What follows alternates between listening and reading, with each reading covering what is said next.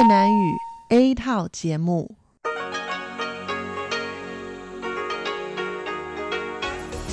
Đây là Đài Phát thanh Quốc tế Đài Loan RTI.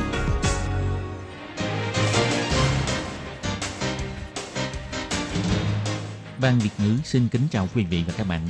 Đây là chương trình Việt ngữ Đài Phát thanh RTI được truyền đi từ Đài Loan.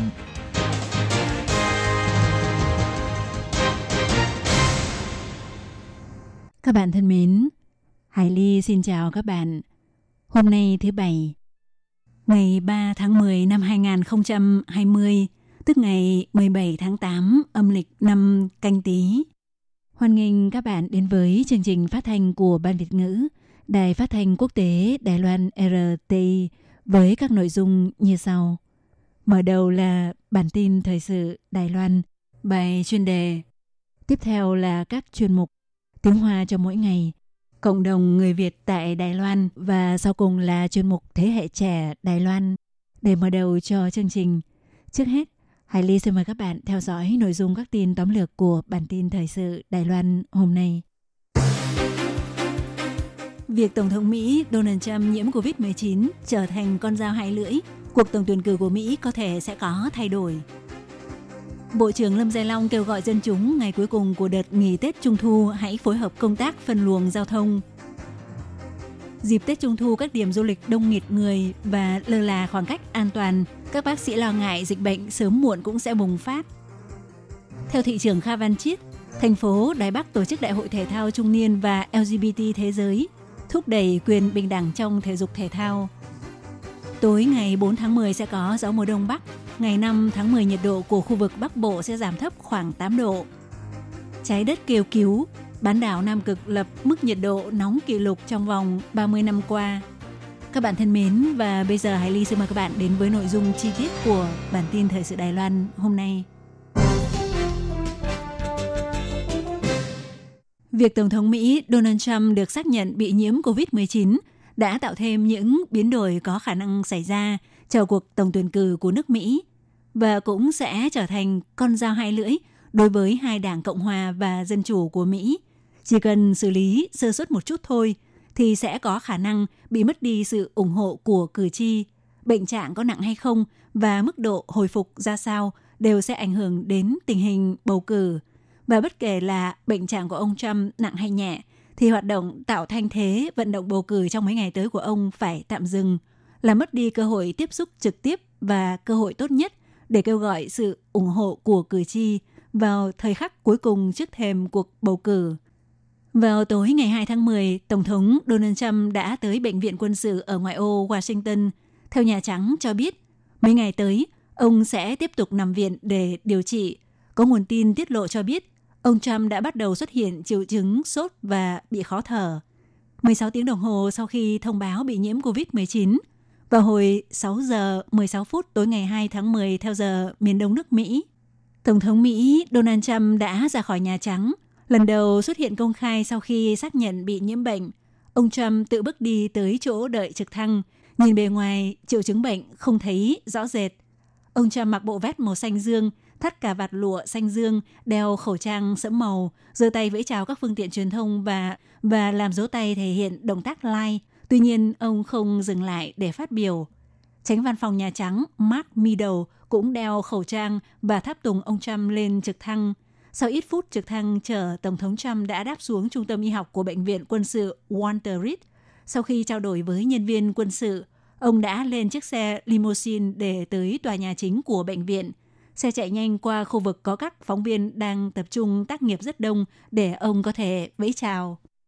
Sau khi tới bệnh viện, ông Trump đã cho phát trên Twitter một đoạn clip dài 18 giây có ý muốn đảm bảo với người dân Mỹ rằng sau khi được xác nhận nhiễm COVID-19, tình trạng sức khỏe của ông vẫn cực kỳ tốt. Trong đoạn clip, ông nói, Tôi xin cảm ơn sự ủng hộ hết mình của các quý vị. Tôi sẽ ở tại bệnh viện Walter Reed. Tôi cảm thấy tình trạng của bản thân cực kỳ tốt. Chúng tôi sẽ đảm bảo mọi việc được vận hành thuận lợi. Tình hình của đệ nhất phu nhân Melania Trump cũng rất tốt. Ông cũng một lần nữa cảm ơn sự ủng hộ của mọi người và nói rằng ông sẽ mãi mãi ghi nhớ trong lòng. Tuy thái độ lạc quan của ông Trump không cho thấy mức độ nghiêm trọng của sự việc, Nhưng vì ngay tại Nhà Trắng vốn có hệ thống bệnh viện rất quy mô, việc Tổng thống Mỹ nhanh chóng di chuyển tới bệnh viện quân đội vào buổi tối như vậy có thể nói là điều rất hiếm thấy. Theo nguồn tin nói về phản ứng của ông Trump cho biết, sau khi đích thân tuyên bố mình bị nhiễm bệnh COVID-19, bản thân ông Trump cảm thấy khá bất ngờ và ngày càng lo lắng đối với kết quả chẩn đoán, đồng thời cũng bắt đầu có triệu chứng sốt. Một vị cố vấn giấu tên cho biết, đúng là cần phải lo lắng cho sức khỏe của Tổng thống Trump. Vị cố vấn này nói rằng sự việc khá nghiêm trọng và còn cho biết ông Trump cảm thấy rất mệt mỏi, cũng xuất hiện tình trạng khó thở. Nhưng một nhân vật khác nắm được tình hình thì lại cho biết các quan chức của Nhà Trắng vô cùng lo lắng cho tình trạng sức khỏe của ông Trump. Một quan chức chính phủ Mỹ nói với kênh truyền hình cáp CNN rằng tình hình hiện tại rất tốt, nhưng chúng tôi lo rằng có thể sẽ biến đổi rất nhanh. Còn theo thông tấn xã Reuters đưa tin, theo chuyên gia sức khỏe ngày 1 tháng 10 cho biết, giới tính, độ tuổi và cân nặng của ông Trump đều là những yếu tố thuộc nhóm COVID-19 có khả năng bị chuyển nặng. Nếu không may bị nặng, xác suất bị tử vong sẽ rơi vào khoảng 4%. Còn một nhân vật thứ ba thì cho biết, tình trạng của Tổng thống Trump nặng hơn phu nhân Melania Trump. Tuy nhiên, theo người phát ngôn của Nhà Trắng, Alisa Farah nói, hiện tại việc điều hành bộ máy chính quyền không giao lại cho Tổng thống Mike Pence. Tổng thống Trump vẫn nắm giữ tình hình đại cuộc. Theo dự báo cho rằng dịp nghỉ Tết Trung thu lần này sẽ xảy ra ùn tắc giao thông nghiêm trọng nhất trong lịch sử. Nhưng tình hình đường cao tốc trong hai ngày đầu của đợt nghỉ này lại thông thoáng hơn rất nhiều so với dự báo. Đường quốc lộ số 5 thường được ví giống như bãi đỗ xe mỗi khi tới ngày nghỉ, thì lần này cũng không hề bị ùn tắc. Vào ngày 3 tháng 10, khi tới thị sát tình hình giãn cách phân luồng tại ga xe lửa Đài Bắc, khi trả lời phỏng vấn, Bộ trưởng Bộ Giao thông Lâm Gia Long đã đặc biệt cảm ơn người sử dụng phương tiện – đã phối hợp và ủng hộ các giải pháp phân luồng giao thông, có thể nắm rõ tình hình các tuyến đường, tiến hành phân luồng, cũng phải cảm ơn lực lượng cảnh sát giao thông vẫn bám trụ trong ngày nghỉ. Do vậy, mặc dù số lượng xe cộ lưu thông dịp này đông hơn mọi lần trước đây, nhưng đường xá lại khá thông thoáng. Bước sang ngày thứ ba của đợt nghỉ Tết Trung Thu, dự báo dòng xe quay trở lại về phía Bắc sẽ đông dần lên. Ông Lâm Gia Long cũng nói rằng hiện tại vẫn đang trong thời gian thử thách Hôm nay và ngày mai là hai ngày thử thách nhất. Ông chỉ ra rằng chiều hôm nay đường cao tốc bắt đầu bước vào thời gian cao điểm. Vào hai ngày cuối cùng của đợt nghỉ, lượng vận chuyển của tuyến đường sắt cũng sẽ gia tăng. Các đơn vị liên quan đều phải sẵn sàng ứng biến.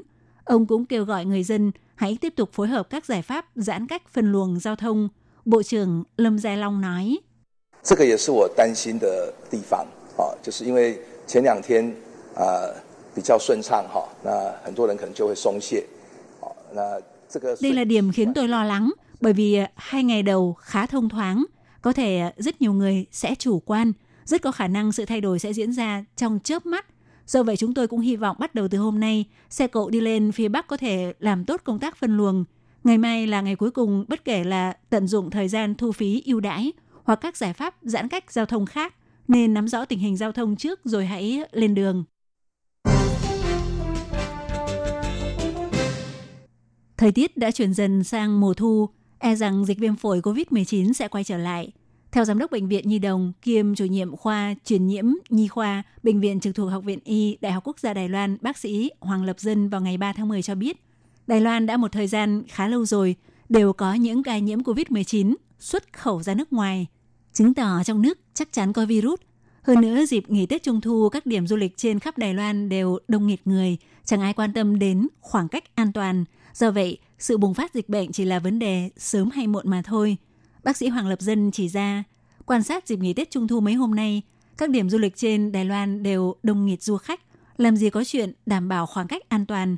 Mặc dù các bệnh viện lớn đều nghiêm ngặt đề phòng, nhưng vẫn không dám bảo đảm 100% không có một kẽ hở. Tới nay phải đợi xem viện nào sẽ bùng phát dịch trong nội bộ bệnh viện đầu tiên. Nếu sắp tới có bùng phát dịch như vậy, thì cũng không nên đổ lỗi cho bệnh viện. Ông Hoàng Lập Dân nói, nhiệt độ trong dịp mùa thu là thích hợp nhất cho sự phát triển của virus. Khi thời tiết chuyển dần sang mùa thu thì nguy cơ bùng phát dịch sẽ ngày càng lớn hơn.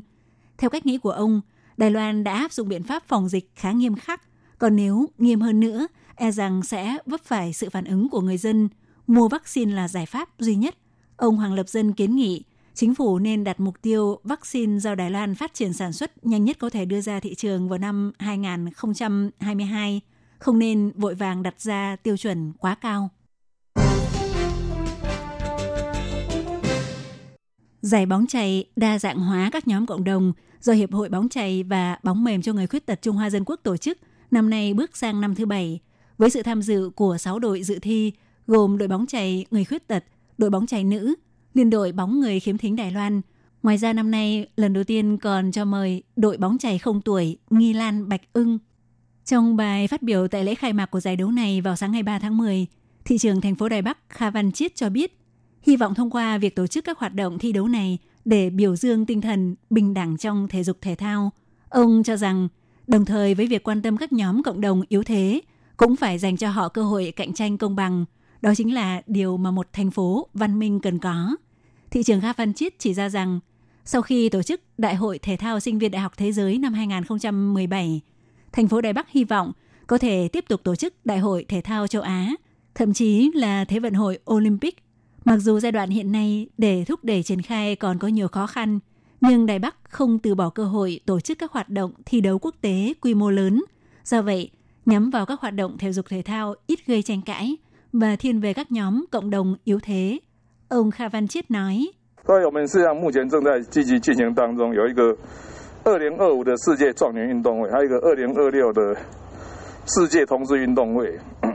Trên thực tế chúng tôi đang tích cực tiến hành có một đại hội thể thao trung niên thế giới vào năm 2025. Ngoài ra còn có Đại hội Thể thao LGBT Thế giới 2016.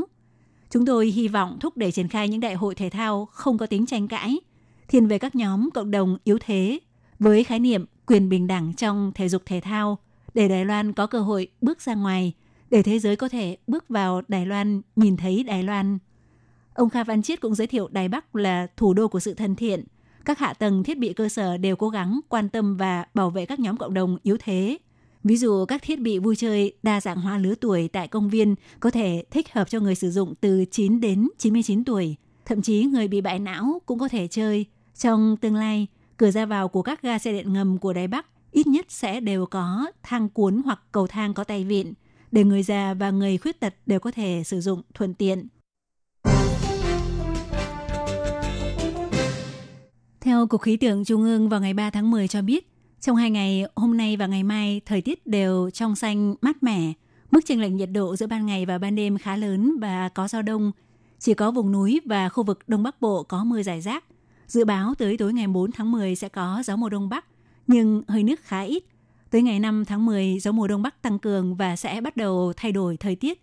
Khu vực Bắc Bộ, Đông Bắc Bộ sẽ chuyển lạnh. Dự báo nhiệt độ của khu vực Bắc Bộ sẽ giảm thấp 7 đến 8 độ so với hôm nay. Nhiệt độ cao nhất của khu vực Bắc Bộ đạt khoảng 26 độ C trong ngày 5 tháng 10 và 24 độ C trong ngày 6 tháng 10.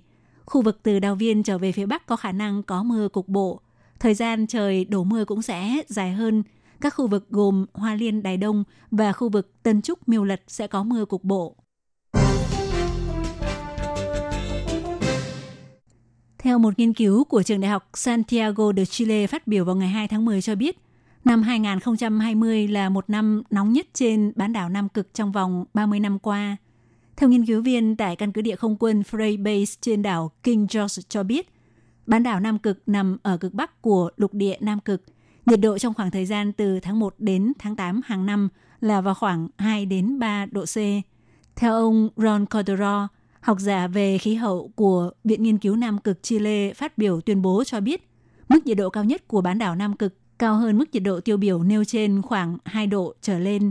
Theo ông cho biết, ở cực bắc của bán đảo Nam Cực, cho tới thời điểm này của năm nay, mức nhiệt độ cao nhất bình quân đạt trên 0 độ. Đây là hiện tượng duy nhất trong vòng suốt 31 năm nay. Nhà học giả Ron Cordero nói rằng hiện tượng này rất đáng lo ngại, bởi vì điều đó chứng tỏ hiện tượng nóng lên của đại dương quan sát được ở khu vực này vào cuối thế kỷ 20 vẫn đang tiếp diễn. Bán đảo Nam Cực nằm ở mũi bắc của địa lục Nam Cực, có căn cứ quân sự và căn cứ khoa học của nhiều nước đóng tại đây, bao gồm Argentina, Chile và Anh Quốc. Các bạn thân mến, Hải Ly xin cảm ơn các bạn vừa theo dõi bản tin Thời sự Đài Loan do Hải Ly biên tập và thực hiện. Hải Ly xin mời các bạn tiếp tục theo dõi những nội dung còn lại của chương trình hôm nay. Thân ái, chào tạm biệt, bye bye.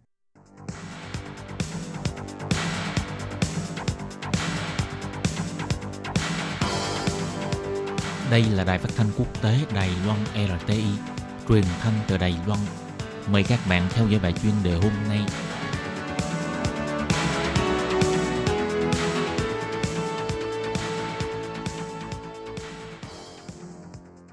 Thiên Nhi xin chào các bạn, các bạn thân mến. Tiếp sau đây xin mời các bạn cùng đón nghe bài chuyên đề của ngày hôm nay với chủ đề là thăm dò dân Ý phát hiện 62% người dân cho rằng mình là người lầy Loan, có nhận thức chung toàn dân về Lài Loan.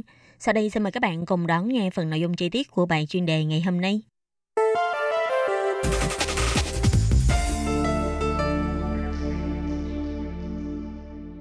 Trong tương lai, Viện Lập pháp sẽ thành lập Ủy ban sửa đổi hiến pháp, mở ra cánh cửa cho công cuộc sửa đổi hiến pháp.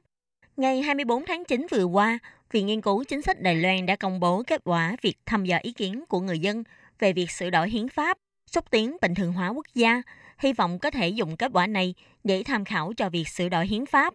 Thông dò dân Ý cho thấy, về mặt ý thức nhận định thân phận của người dân, có đến 62,6% người dân cho rằng mình chính là người Lài Loan, chỉ có 2% người dân cho rằng mình là người Trung Quốc. Và trong tình hình dịch bệnh như hiện nay, thông tin Lài Loan có thể giúp đỡ và Đài Loan đang giúp đỡ đã để nhiều người trên thế giới biết về Lài Loan hơn nữa. Có 48,1% người dân rất ủng hộ việc Đài Loan có thể ưu tiên cho việc dùng danh nghĩa Đài Loan để đối ngoại khi tham gia các hoạt động cũng như là tổ chức quốc tế. Cũng có hơn 50% người dân hy vọng có thể dùng tên gọi Đài Loan khi đặt tên cho mình trong các hoạt động đối ngoại. Đồng thời, cũng có 45% người dân rất đồng ý sự đổi luật về phần phạm vi lãnh thổ sẽ là khu vực đảo Đài Loan và các đảo Bình Hồ, Kim Môn, Mã Tổ vân vân, nơi mà hiện nay hiến pháp có hiệu lực. Có 45,5% người dân cho rằng hoàn toàn không cần thiết phải để lại tầng cấp chính quyền tỉnh trong bộ máy nhà nước, hy vọng chế độ địa phương và lãnh thổ trong hiến pháp phải phù hợp với tình trạng thực tế. Theo ông Đổng Tư Tề, Phó Giám đốc Viện Chính sách Đài Loan cho hay, kết quả thăm dò dân Ý cho thấy, càng ngày càng có xu thế thấy rõ người dân nhận định mình là người Đài Loan. Điều này có lẽ cũng liên quan đến việc Đài Loan đã trải qua nhiều lần bầu cử dân chủ. Sự đồng thuận quốc gia cũng dần được hình thành trong ý thức của người dân. Cộng thêm gần đây Trung Quốc lần lượt có nhiều thủ đoạn đe dọa và chèn ép Đài Loan, khiến cho việc đồng thuận đối với danh nghĩa Đài Loan trở thành nhận thức chung của toàn bộ người dân. Ông Đổng Tư Tề cho rằng, hiện nay xã hội Đài Loan đã xuất hiện nhận thức chung Đài Loan và nhận thức chung thế hệ mới của thế hệ trẻ dưới 30 tuổi. Kiến nghị Viện Lập pháp hãy tận dụng sức mạnh tập thể để dẫn dắt nhận thức chung Đài Loan, nhưng đồng thời cũng phải chú ý thận trọng về việc khác biệt ý kiến giữa các thế hệ. Ông Đổng Tư Tề nói, 援引这一个台湾共识的集体力量力量之外呢，事实上呢，我们也必须要谨慎处理世代之间意见差异的问题。 Ngoài sức mạnh tập thể dẫn dắt nhận thức chung Đài Loan ra, cũng cần phải thận trọng trong việc xử lý vấn đề khác biệt ý kiến giữa các thế hệ. Đây cũng là việc liên quan đến thể chế pháp luật, biến động thể chế chính trị, vẫn còn nhiều thứ cần phải thảo luận thêm nữa. Ông Đổng Tư Tề cũng nhắc nhở, trong lần thăm dò ý kiến người dân lần này cho thấy rõ, có hơn một nửa người dân cho rằng việc sửa đổi hiến pháp có yêu cầu không cao, có lẽ vì người dân cho rằng hiến pháp không nên sửa đổi nhiều lần, bày tỏ sự tin tưởng với tính ổn định của thể chế chính trị. Nhưng điều này cũng cho thấy rõ người dân vẫn còn chưa thể tưởng tượng được sự khó khăn trong quá trình sửa đổi hiến pháp. Cũng vì thế mà còn rất nhiều vấn đề liên quan trong đây cần phải thảo luận lại. Ông Trần Đợi Phủ, viên chủ tịch Hiệp hội Giáo sư Đài Loan cũng nói, người dân cho rằng sửa đổi hiến pháp có yêu cầu không cao. Đấy là người dân thừa nhận thái độ bảo thủ của chế độ hiện hữu. Hy vọng chính phủ có thể sớm dựa trên các vấn đề pháp lý chuyên môn, cho tổ chức nhiều buổi tọa đàm và giao lưu xã hội để lắng nghe ý kiến của người dân, cũng như là kêu gọi Viện Lập pháp có thể đưa ra thành tích về hiến pháp phù hợp với hiện trạng thực tế của Đài Loan bây giờ. Lần thăm dò ý kiến của người dân lần này là do Viện Chính sách Đài Loan thực hiện trong khoảng thời gian từ ngày 15 tháng 9 cho đến ngày 17 tháng 9. Đối tượng thăm dò là người ở 22 huyện thị trên toàn Lài Loan, có đầu tuổi từ 18 tuổi trở lên, bằng cách gọi điện thoại ngẫu nhiên đến nhà để hỏi thăm ý kiến. Có tất cả là 1.074 mẫu thử hợp lệ. Các bạn thân mến, bài chuyên đề của ngày hôm nay với chủ đề là thăm dò dân Ý phát hiện 62% người dân cho rằng mình là người Lài Loan, có nhận thức chung toàn dân về Lài Loan do khi nhị biên tập và thực hiện, cũng xin tạm khép lại tại đây. Cảm ơn sự chú ý, lắng nghe của quý vị và các bạn. Xin thân ái chào tạm biệt các bạn và hẹn gặp lại.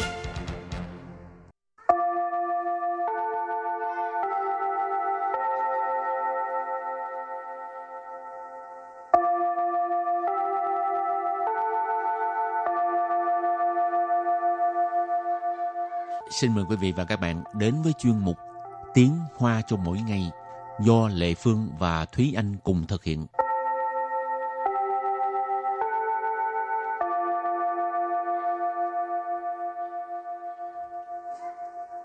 Thúy Anh và Lệ Phương xin kính chào quý vị và các bạn. Chào mừng các bạn cùng đến với chuyên mục Tiếng Hoa cho mọi ngày ngày hôm nay. Bình thường Thúy Anh đi chơi xa có hay đặt khách sạn mà uh, giá bình thường hay là giá hơi mắc chút xíu hoặc là giá khách sạn 5 sao không? Tiền đâu mà đặt 5 sao, chỉ có thể đặt được ờ, khách sạn giá bình dân thôi. Tốt nhất là sẽ đặt ờ, những cái ờ, kiểu mà chiến niên lũy quản oh. ừ, tức là chỉ có một cái giường rồi xong rồi cái đó là tầng, ở chung với người ta ừ, luôn ở á. chung với mọi người à. thì nhưng mà cái đó là du lịch trong trường hợp là du lịch đi chung với bạn bè hoặc ừ. là đi một mình thì mới đặt như vậy còn nếu như đi với đi với gia đình ấy thì chắc chắn là sẽ phải đặt một cái căn phòng đàng hoàng cái loại mà gọi là du lịch à, phòng khách sạn thanh niên đó thì nó rẻ thật là rẻ luôn ha ừ. nhưng mà uh, cảm thấy ở chung trại với người ta không quen ừ. người phương không dám mà đôi lúc lỡ như cái cái cái người ở chung phòng với mình người xấu nó sầm ban ừ. nhưng mà cái này chắc tại uh, thấy anh ở Đài Loan quen cái cuộc sống ở đây rồi thành ra có cảm lẽ thấy rất là tin là... tưởng ừ. với là tuổi trẻ mà ừ. à, có gì đâu mà sợ đúng không trên người cũng không có gì để mà trộm rồi hôm nay mình học uh, tiếng hoa với chủ đề là khách sạn ha ừ.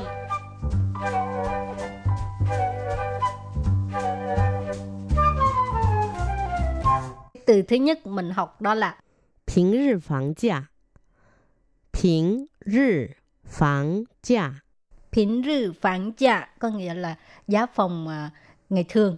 Ờ, Bình rì là ngày thường, phòng giá tức là giá phòng.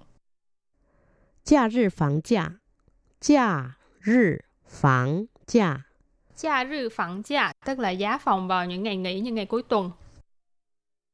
单张双人床的双人房，单张双人床的双人房，单张双人床的双人房 tức là phòng dành cho hai người với một giường đôi. Xoan rịnh phạn phòng dành cho hai người ha. Ừ. Phòng phòng đôi đó ha.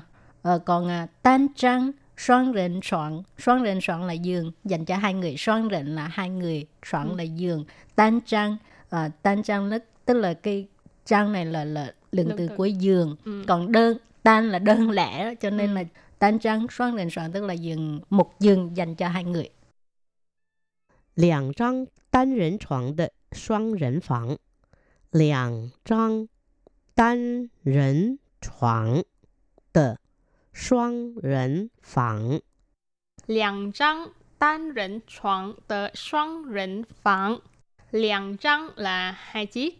Ừ, hồi nãy có nói trăng là lượng từ của giường, cho nên hai chiếc giường. Tan rịnh choạng, hồi nãy chị Lệ Phương là xoắn rịnh choạng là giường đôi, giường dành cho hai người. Ở đây tan rịnh choạng tức là giường dành cho một người. Xoắn rịnh phẳng thì nãy mình có nói là phòng đôi, phòng dành cho hai người. Cho nên ở đây là trong một cái phòng đôi có hai chiếc giường đơn dành cho một người. Rồi thì đó là những từ có liên quan đến uh, khách sạn ha. Và bây giờ thì mình có một mẫu đối thoại nhé.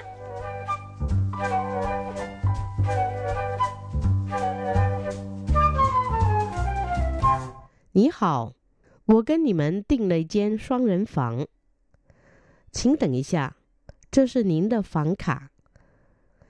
请问几点要退房？中午十二点。您需要叫醒服务吗？ 不用，谢谢你。Bây giờ mình giải thích nha. Cái đoạn đối thoại này câu đầu tiên là Ní hào, 我有跟你们订一间双人房。你好。Ní hào là ai cũng biết ha, xin chào.订.订,订là đặt. 一间双人房。一间 thì là 间 là lượng từ của cái căn phòng này cho nên ít chen là một căn rồi xoắn rỉnh phẳng thì là phòng hai người phòng phòng đôi cho nên của vô kênh thì mình tiền tiền là đặt ít chen xoắn rỉnh phẳng tôi có đặt một căn phòng hai người ở chỗ của các bạn rồi câu thứ hai 请等一下，这是您的房卡。请等一下。请等一下，请等一下，xin đợi một chút quá dễ luôn ha.等一下, đợi một chút. 这是 这是 là đây là 您 nín cái này là tôn trọng ha à, kính trọng 房卡 phán khả tức là cái à, thẻ phòng ha Ừ.这是您的房卡đây là thẻ phòng của ông hay là của bà của anh của chị đều được Ừ. mình làm ngành phục vụ á, thì mình à, dùng từ nín Ừ. hoặc là đối với khách hàng cũng phải dùng từ nín ừ. ừ. trong ngành phục vụ thì họ thường là khách hàng là mình phải dùng từ nín tức là nín họ uh, xie xie nín cảm xie nín khách hàng là thượng đế mà ừ. rồi câu kế tiếp 请问几点要退房？请问几点要退房？ 请问几点要退房? Câu này rất là đơn giản, chủ yếu là ở chữ thuê phẳng. Thuê phẳng tức là trả phòng, check out. Ừ. Cho nên,请问几点要退房 là so- cho hỏi là mấy giờ là phải trả phòng. rồi câu kế tiếp 中午十二点。中午十二点。 中午十二点 có nghĩa là 12 giờ trưa 您需要叫醒服务吗？您需要 叫醒服务吗需要需要 là cần 叫醒服务。 叫醒服务 tức là kêu mình à, thức dậy cho nên nín suy giao 叫醒服务 mà tức là à, anh có cần à, cái à, phục vụ là kêu anh dậy không Ừ. Morning call đó các bạn. ừ. Nên là sáng sớm sẽ có người gọi điện tới để mà kêu bạn dậy. Dậy chưa? rồi. 不用， 谢谢你。不用，谢谢你。 Bú dụng, xie xie ní. Tức là không cần, cảm ơn.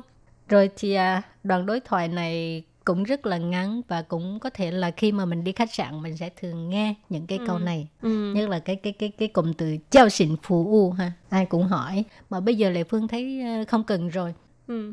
điện thoại mình Nhưng mà cũng tùy vào trường hợp thôi sợ chị. dạy không Ừ. nổi phải không Ừ, đúng rồi. phải phải nhờ người ta gọi lúc đó mới ờ, yên tâm hơn Tại vì giống em thì à, điện thoại có khi là nó nằm dưới thân em khi mà em tỉnh dậy. Ồ, ngủ mà để dưới chân không sợ đè nó Không, nó tại vì- hư à Tại vì nhiều khi là chơi điện thoại chơi đến ngủ quên ấy. Ờ, Xong rồi à, ngủ xong rồi xoay người qua là cái điện thoại nằm dưới thân mình rồi. Ừ. Hoặc Đấy. là cái à, chuông báo thức mình mình quên bật tiếng á thì nó Ừ. chỉ là chế độ rung thì sáng ra nó rung cỡ nào mình cũng không biết được. nói chung mà buổi sáng mà mình có một cái ờ, việc gì quan trọng á, cần phải dậy á, thì lệ phương nghĩ mình có thể nhờ người ta Ừ. cần tới cái phục vụ này chào phục vụ Ha. rồi thì à, trước khi chấm dứt bài học hôm nay xin mời các bạn ôn tập lại những từ mình vừa mới học nha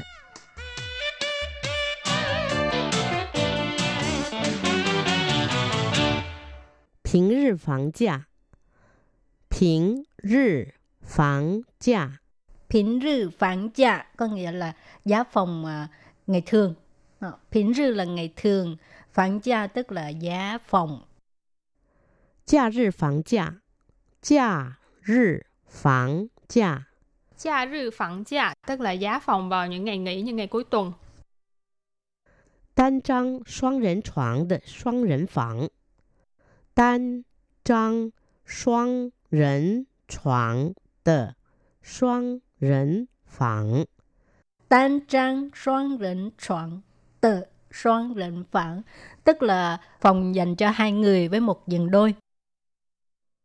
两张单人床的双人房，两张单人床的双人房。 Liang trang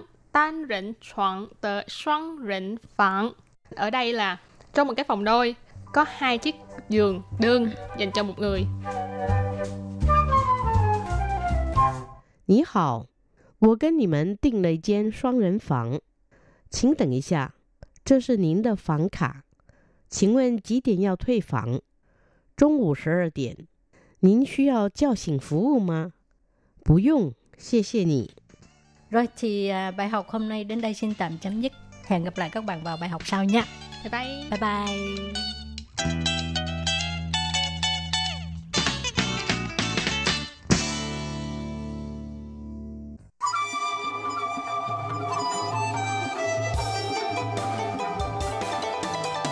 Vô 限的爱向全世界传开，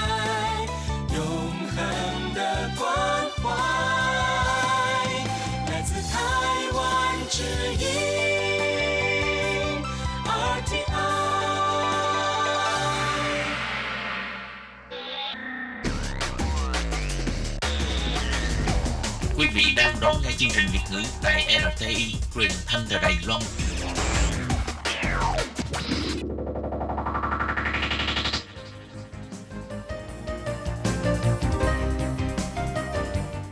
Chào mừng các bạn đến với chuyên mục Cộng đồng người Việt tại Đài Loan do Tú Kim và Hải Ly cùng thực hiện.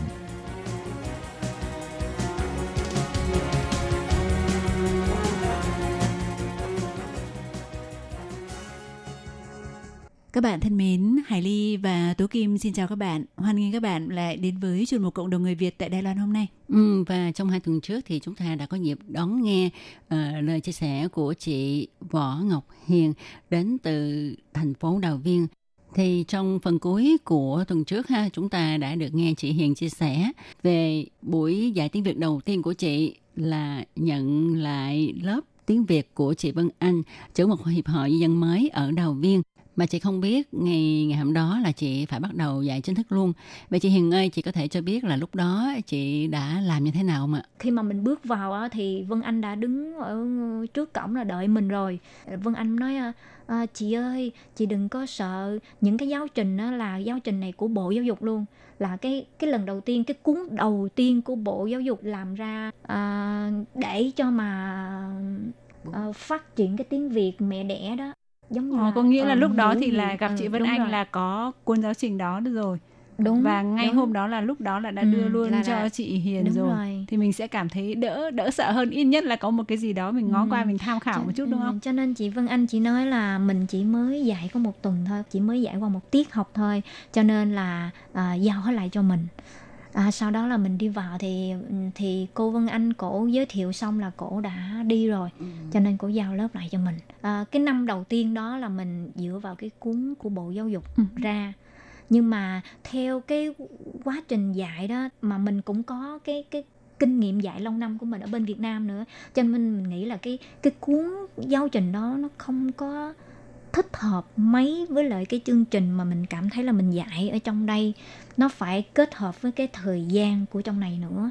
Cho nên mình cứ mới suy nghĩ ra là mình tự biên soạn ra. Có nghĩa là mình mình biên soạn là dạy cấp 1, cấp 2, cấp 3 giáo trình đều khác khác nhau để phù hợp với cái cái độ tuổi của học sinh. Cho nên mình phải dạy làm sao mà suy diện cho nó cho nó thích vừa học xong bước ra cửa là là là thực hiện liền nói liền cái nghĩ như thế cho nên hiện tại giờ cái bộ mà mình gọi là Giáo cái giáo án, án, thôi giáo án. chứ không dám nói là sách thì càng ngày càng hoàn chỉnh hơn để mà mình dạy đến năm nay là 6 năm ha đó Thì ờ, ngoài cái ờ, việc mà chị đi dạy cho các học sinh cấp 3 ra ha, thì từ đó bắt đầu á, làm sao mà chị có thể ờ, cái bằng là khuếch rộng cái nghề dạy của mình, nghề giáo viên của mình uh, sau khi mà mình đã ờ, đi vào ờ, trường cấp 3 năm khảm để mà dạy rồi đó thì thì ở nhà nước thì có những cái hoạt động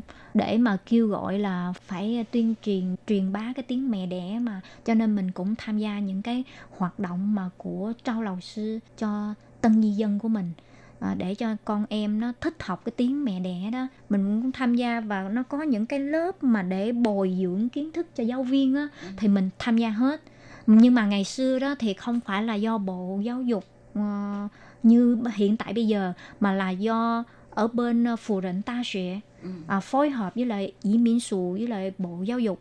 Nó phối hợp lại cho nên mấy cái những cái bằng mà mình học bồi dưỡng ngày xưa toàn là của phù rịnh ta sẽ à, hiện tại bây giờ á, thì à, phù rịnh ta sẽ là không có mà do bộ giáo dục. Bộ giáo dục đưa ra cho nên mình bộ giáo dục ừm, có những cái lớp bồi dưỡng nào mình đều phải đi tham gia hết để mà nâng cao cái cái cái cái trình độ dạy và những cái phương thức dạy của mình. Ừ. Chị có thể cho biết là chị đã tham gia bao nhiêu lớp và lấy được bao nhiêu cái bằng cái chứng chỉ không ạ?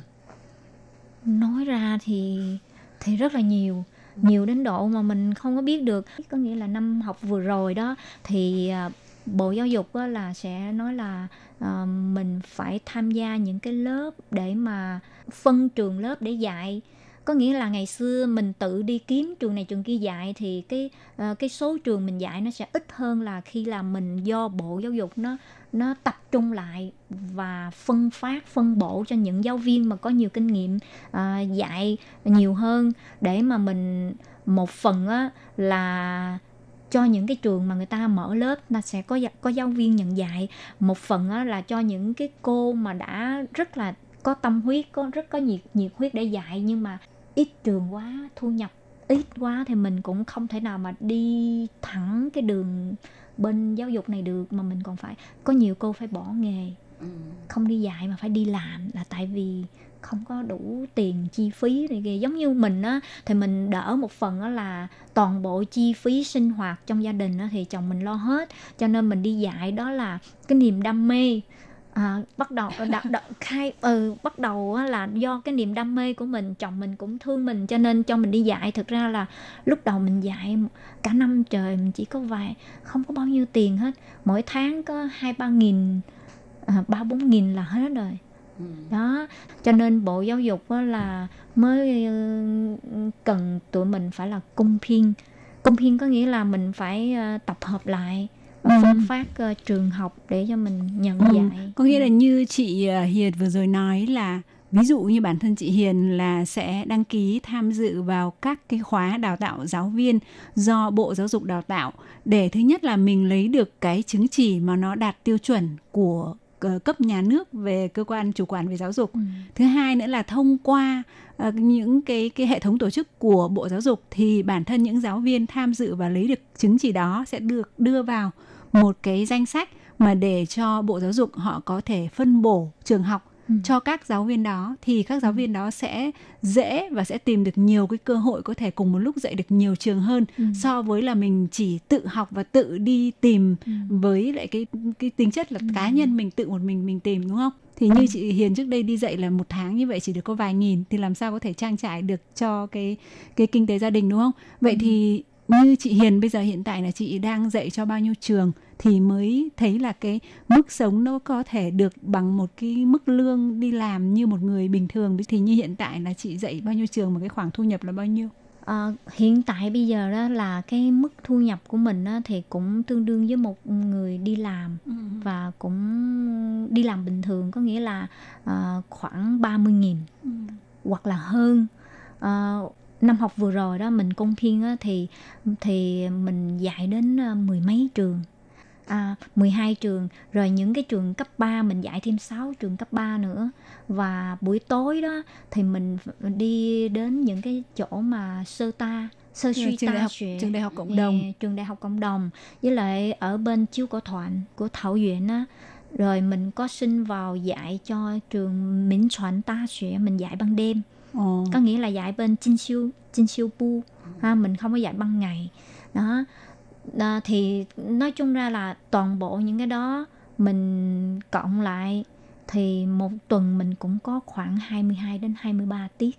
Tính ra đó là rất là nhiều. 22 đến 23 tiết là quá nhiều đó ừ. bởi vì bình thường một trường có những trường họ chỉ có một tiết thôi Ờ, có trường nào nhiều mới hai tiết còn có thể cấp 3 và đại học thì có thể nhiều hơn nhưng mà 22 uh, ờ, đến 23 tiết mà chia cho 5 ngày đúng không? Mà tính sơ sơ như vừa rồi chị Hiền uh, nói ra là Hải Ly đã tính nhẩm ha. 12 trường cấp 1, cấp 2 này rồi 6 trường cấp 3 này cấp là 3. đã là 18 trường rồi. Còn uh, trường đại học cộng đồng này, rồi trường Minh Choán Ta Xuế cộng lại là ngót nghét là 20 trường đó. Uh, thứ thứ bảy chủ nhật thường là mình sẽ dạy uh, tại gia y tôi y. Ừ. ừ. thật ra thì tôi kim thấy uh, nghe chị hường chia sẻ vậy mình cảm thấy cái lòng hăng say làm giáo viên của chị rất là mạnh mẽ. Tại vì uh, nhận 20 trường mà các bạn nghĩ đi một ngày chạy mấy trường. Mà chiếc xe Honda vậy chạy đâu chạy tới chạy lui chạy tới chạy lui thì rất là mệt.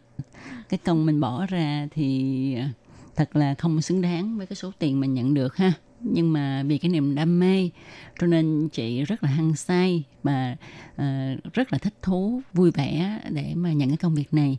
Vậy thì uh, chị có thể chia sẻ là sau mấy năm mà dạy tiếng việt như vậy nè chị cảm thấy là mình thu được gì ngoài cái việc là tiền bạc? À, nói chung ra là m- mọi người đều đều nói là uh, tiền bạc thì cũng quan trọng chứ không phải là không quan trọng. Nhưng mà cái cái quan trọng là làm cho mình không có nản chí. Cho dù nó rất là mệt nhưng mà mình vẫn là vui vẻ làm. Đó là do uh, học sinh. Uh, học sinh á nó có những cái uh, uh, làm cho mình nó không có thể nào mà bỏ được. Chẳng hạn như là mình dạy á, năm nào á, thì cũng mình cũng có uh, uh, huấn luyện cho cho vài uh, học sinh để đi tham gia uh, thi uh, diễn thuyết bằng tiếng Việt hoặc là Ồ. kể chuyện bằng tiếng Việt hoặc là đọc những cái bài văn bằng tiếng Việt đi thi á thì thì học sinh của mình á, thì đoạt giải hạng nhất hạng nhì hạng ba thì cũng có rất là nhiều cho nên làm cho mình có một cái à, động lực hả? cái động lực á à, rồi mình cảm thấy là à, à mình dạy mà học sinh nó biết nói được tiếng Việt chẳng hạn như mình đi ngoài đường mà có một người nào đó kêu mình à, là cô ơi cô ơi mà nói bằng tiếng Việt á, thì mình rất là vui. Và mình cũng cảm thấy là ở bên Đài Loan này á, thì nhà nước của Đài Loan á, thì rất là à, xem trọng về cái uh, truyền bá cái ngôn ngữ mà của bên Đông Nam Á. Có nghĩa là tất cả những cái tiếng những cái ngôn ngữ của những cái người tân di dân mà đang cư trú ở Đài Loan á, thì sẽ được um, chính phủ Đài Loan rất là coi trọng và tìm mọi cách để cho mình có được cơ hội để là phát triển. Ờ, cho nên mình cũng là rất là cảm ơn uh, chính phủ Đài Loan đã có mở ra một cái cơ hội cho mình phát triển bản thân mình và cũng uh, uh, làm cho mình cảm thấy rất là tự hào về cái tiếng Việt của mình á Ừ càng ngày nó càng vang xa bay xa Trang Ừ. Vậy ngoài cái điều mà chị ờ, Hiền vừa mới nói là có cái sự quan tâm về chính sách của chính phủ cũng như là cái hứng thú khi mà học sinh học á, thì đã tạo cho chị cái động lực ấy thì chị có thấy là chị trở thành cái người để thúc đẩy cái nhịp cầu nối để cho các em con em của di dân người Việt Nam biết nói tiếng Việt về nhà có thể trao đổi với lại cha mẹ này hoặc là nhất là với ông bà họ hàng phía bên ngoại thì chị có nhận được cái thu hoạch về cái mặt này không? Ờ, thì mình cũng thấy rất là vui vì à, chẳng hạn như những cái trường mà cấp 1 với lại cấp 2 đó là mình dạy học sinh đó thì có rất nhiều là phụ huynh mà cha lai rồi cả rồi mỗi lần mà học sinh nó về nhà nó có nói chuyện hay là nó có những cái hoạt động với mẹ nó bằng à, bằng cái tiếng Việt á, thì phụ huynh đều có một cái à, hồi đáp cho mình á. Có nghĩa là à, cảm ơn hoặc là phụ huynh với mình thường hay liên lạc với nhau. Thì mình cảm thấy rất là mừng rất là vui. Cũng ờ, cảm thấy như là chẳng hạn như ở bên này nếu mà mình ờ, mỗi ngày đều không nói được cái tiếng Việt á mình cảm thấy rất là cô đơn. À, à, con mình á, thì cũng được ờ, những cái cô giáo khác dạy tiếng Việt. Cho nên đôi khi nó về nhà nó nói tiếng Việt với mình mình cũng vui rất là vui. Cho nên cảm thấy ờ, rất là vui sướng à. Mình muốn tự nguyện làm cái cầu nối ờ, giữa học sinh với lại những cái bậc phụ huynh làm cái cầu nối để nói cái tiếng mẹ đẻ đó. Ừ. Thực ra thì chị Hiền đã làm chiếc cầu nói này cũng đã 7 năm rồi ha và có thể là còn hơn chút nữa. Tức là ở Việt Nam chị đã thực hiện cái nhịp cầu nói này rồi. Vâng và hôm nay Tố Kim Hải Ly ờ, rất là cảm ơn chị Võ Ngọc Hiền đã đến với chương mục chia sẻ với chúng ta về câu chuyện cuộc đời của chị ha. Tố Kim nghĩ mỗi một tân di dân đến Đài Loan đều có một cái câu chuyện rất là đặc biệt, rất là riêng của mình và câu chuyện hôm nay khá là đặc biệt phải không các bạn? À, vậy sau cùng thì à, Hải Ly cũng à, xin thay mặt cho Tố Kim và chương trình xin à, gửi tới chị Hiền lời chúc à, luôn luôn à, mạnh khỏe, xinh đẹp và um, giống như bây giờ lúc nào cũng tràn đầy năng lượng và cái sự nhiệt huyết như vậy. Mong là cuộc sống của chị sẽ càng ngày càng tốt đẹp. Xin cảm ơn chị đã đến với chương trình hôm nay ạ. Xin cảm ơn ờ, Tô Kim và chị Hải Ly và cũng cảm ơn khán giả đã chú ý theo dõi và nghe mình tâm sự. Vâng, và trong một hôm nay của chúng tôi xin được nói lời chào tạm biệt với các bạn tại đây. Tôi Kim Hải Ly xin cảm ơn chị Hiên cũng như là cảm ơn các bạn đã đón nghe. Thân chào tạm biệt các bạn. Bye bye. Bye bye. Bye bye.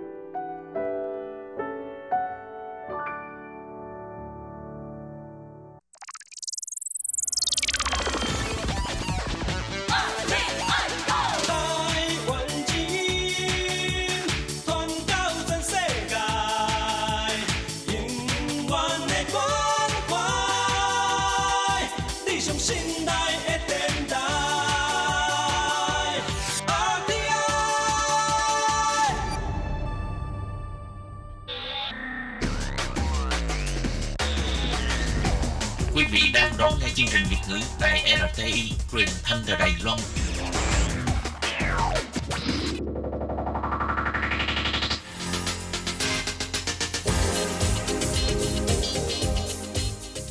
Chào mừng các bạn đến với chuyên mục Thế hệ trẻ Đài Loan do Tường Vi thực hiện.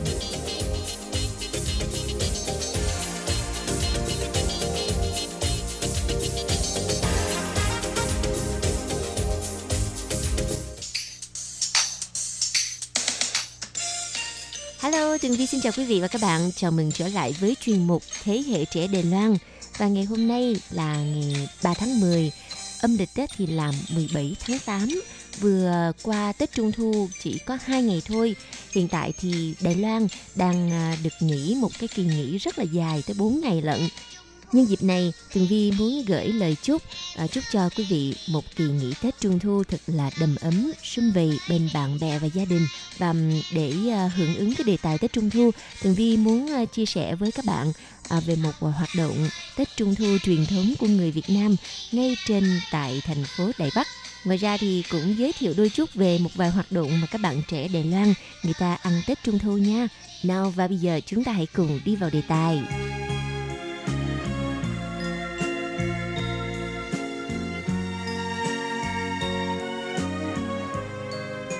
Vâng thưa các bạn, có lẽ năm nay là năm thứ 16 mà Tường Vi ờ, đón Tết Trung Thu tại Đài Loan.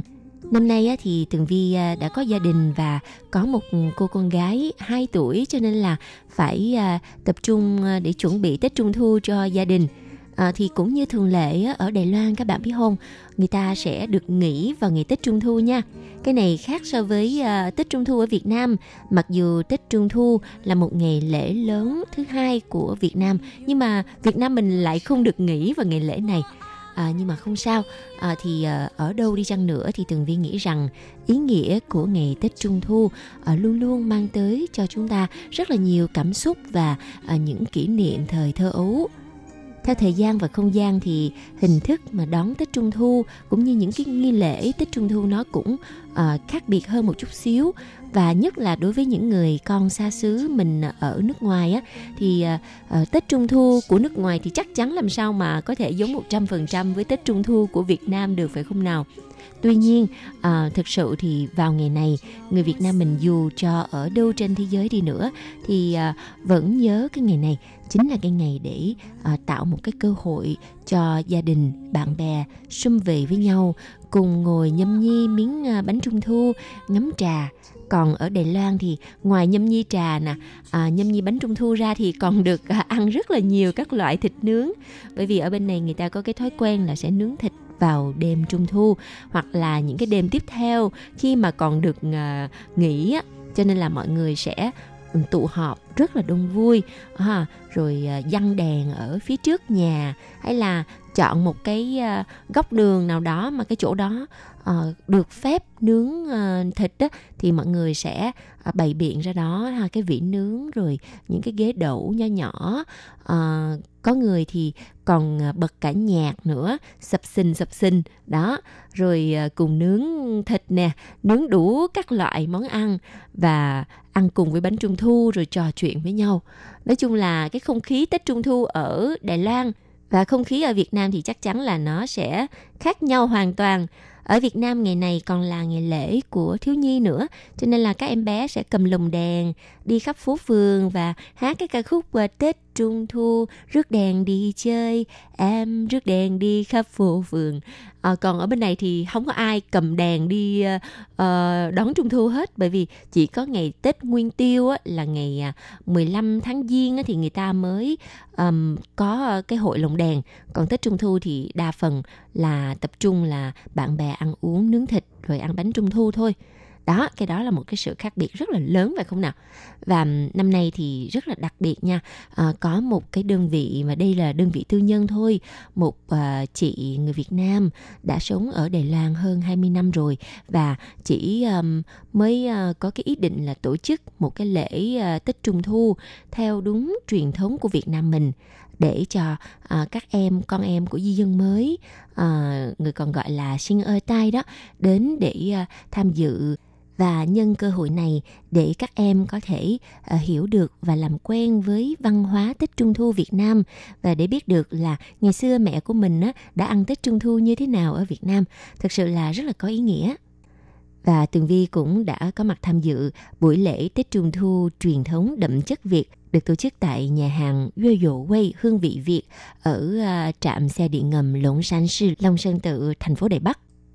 Buổi lễ ngày hôm đó thì à, ngoài à, ẩm thực Việt Nam ra thì à, đơn vị tổ chức còn chuẩn bị rất là nhiều những cái loại lồng đèn truyền thống Việt Nam mình. Và những chiếc lồng đèn xinh xắn này á là được mua từ ở Việt Nam và đi máy bay sang Đài Loan để tặng cho các em nhỏ các em nhỏ thì đa phần đều là con lai của người Việt và người Đài Loan.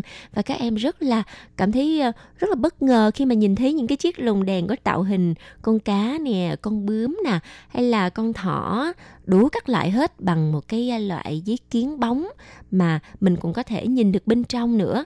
À, và để đảm bảo an toàn cho nên là à, đơn vị tổ chức đã không có um, cung cấp cái loại cây đèn cầy để mà gắn ở bên trong. Thì các bạn chắc là vẫn còn nhớ ngày xưa mình à, ở Việt Nam toàn là uh, chơi lồng đèn xong rồi uh, gắm bằng cái cây um, đèn cầy á rồi đốt lên. Oh, nó vừa hơi hơi một chút mạo hiểm nhưng mà thực sự là cái ánh sáng của cái ờ, ờ, đèn cầy nó ừ, tỏa ra từ ở trong cái chiếc lồng đèn mà bằng giấy kiến bóng á thì cái cảm giác thực sự là rất là đẹp luôn á. Chứ tường vi không có thích cái loại mà uh, lồng đèn mà bằng cái điện á xong rồi bật lên có cái nhạc nó nghe thực sự là hơi chói tai chút xíu. Nhưng mà có lẽ là do những cái người mà người ta thiết kế ra cái loại lồng đèn có điện đó người ta cũng nghĩ đến cái việc là an toàn cho các cháu nhỏ chứ không sợ lại bị phỏng tay rồi cháy này nọ. À, nói chung là cái gì á truyền thống thì tường vi cũng thích bởi vì tường vi là một người có cái xu hướng hoài cổ. À, rồi bây giờ thì à, không nói nhiều nữa chúng ta hãy cùng đi đến hiện trường để à, à, nghe một vài lời chia sẻ của một số các bạn thanh niên Đài Loan à, có dịp đến tham dự Tết Trung thu truyền thống mình tại à, quán à, Duy Dụ quê nha các bạn. À, ngày hôm nay thì à, Tường Vi đang có mặt trong à, một buổi hoạt động rất là có ý nghĩa à, mừng Tết Trung thu truyền thống của Việt Nam. Ngay tại thành phố Đài Bắc à, được tổ chức tại à, trạm xe điện à, Lũng San Sư tại một nhà hàng Việt Nam. Và ngày hôm nay thì có rất là nhiều các bạn Đài Loan đến tham dự. Và trong đó thì có hai sinh viên là học sinh của cô giáo Nguyễn Liên Hương. Hai bạn đã học tiếng Việt một năm và hai bạn lần đầu tiên được tham dự cái Tết Trung thu của Việt Nam thì cảm giác của bạn như thế nào và bạn trước tiên có thể là giới thiệu mình tên gì cho mọi người làm quen không? Đầu tiên, uh, em muốn cảm ơn cô Hương vì cô Hương mời em tham gia hoạt động này và em cảm thấy uh, hoạt động này rất tốt và em thật rất vui vì có thể làm quen với rất nhiều bạn bè. À, và đây là lần đầu tiên em tham dự một cái Tết Trung thu truyền thống của Việt Nam. À, thế em thấy những cái lồng đèn của người Việt có gì đặc biệt không? Tân Long của uh, Việt Nam là đẹp hơn Đài Loan uh, vì ở Đài Loan ở chúng ta sẽ vẽ vẽ ở Tân Long uh, và cảm thấy của Việt Nam uh, là phức tạp hơn em thấy Tân Long Việt Nam sống động hơn. À, cảm ơn em rất là nhiều. Vâng thưa các bạn, vừa rồi là chia sẻ của một bạn sinh viên người Đài Loan đang theo học tiếng Việt, lần đầu tiên được tham dự Tết Trung thu truyền thống Việt Nam tại Đài Loan, cho nên là bạn cảm thấy rất là bất ngờ, thú vị và cảm thấy rất là có ý nghĩa thì à, đến với hoạt động còn có rất là nhiều các anh chị em mang theo con cái của mình. Và những à, em bé thì à, đa số là khoảng tầm 12 tuổi đổ xuống. Cho nên là các em vẫn rất là thích chơi lồng đèn rồi cùng giao lưu với nhau. Cái không khí ngày hôm đó thực sự là vô cùng đầm ấm, náo nhiệt và làm cho Tường Vi cảm thấy vô cùng xúc động đặc biệt là những chị em mà có con lai Việt Đài thì lại càng trân trọng cái cơ hội này hơn. Bởi vì rất là hiếm hoi mới có được một cái ngày lễ Tết Trung thu truyền thống Việt Nam tại Đài Loan. Đưa con em mình tới để các bé có được cơ hội hiểu hơn về văn hóa của mẹ. Và bây giờ là cảm xúc của một người mẹ Việt Nam tại à, đất đài mà các bạn cùng lắng nghe. Dạ chào chào tất cả mọi người thì ờ, mình tên là Kay, tên tiếng Việt của mình là Ánh Nguyên. Thì ờ, mình ờ, đang sinh sống và định cư ở Đài Loan. thì công việc của mình là mình dạy tiếng Anh ở Đài Loan và đồng thời cũng là mình làm giám đốc của tổ chức giáo dục Kishun Thì hôm nay là một ngày rất là đặc biệt bởi vì đó là trung thu của Đài Loan và đồng thời là có cái hoạt động mà các cái chị em ở Tân Di Dân ở đây tổ chức và mình thấy rất là ý nghĩa và mình thực sự rất là thích cái cái cái buổi hôm nay bởi vì là mình cho bé tới để mà cảm nhận được cái lễ trung thu ở Việt Nam nó như thế nào, rồi để hiểu được cái văn hóa của mẹ mình, cái nguồn gốc của mình ở như thế nào. Thì ờ, Kay cũng nhân dịp này thì cũng có cơ hội được mà giải thích cho bé biết là cái lễ hội trung thu ở Việt Nam nó như thế nào. Và bé thì thực sự cũng rất là phấn khích để mà được ờ, được ờ, có lồng đèn trung thu để đi chơi rồi à, cùng bạn bè rồi lên biểu diễn, rồi cùng được à, thưởng thức cái món ăn Việt Nam. Cho nên là mình thấy hôm nay là một, thật sự là một ngày mà mình rất là vui và ý nghĩa. Mình à, mặc dù là mình phải đi về quê để mà mình cúng bái ở nhà chồng, nhưng mà mình nhất định phải dành dành cái ngày hôm nay để dẫn bé đến tham gia. Bởi vì nó rất ý nghĩa và nó nó thực sự là mang cái tính văn hóa cao à, và nó cũng thể hiện luôn là cộng đồng người Việt Nam ở Đài Loan à, rất là chú trọng đến cái văn hóa bản địa và cũng như là chú trọng đến văn hóa của đất nước của mình. Luôn luôn nhớ về cội nguồn và không quên được là à, văn hóa của quê cha đất tổ. Thì cái điều đó sẽ giúp cho con cái của mình nó trưởng thành ở nước ngoài và nó yêu cái đất nước của mẹ mình hơn là đất nước Việt Nam. Đó, cho nên mình rất là cảm ơn cái ban tổ chức ngày hôm nay đã tổ chức một cái buổi rất là ý nghĩa và tuyệt vời.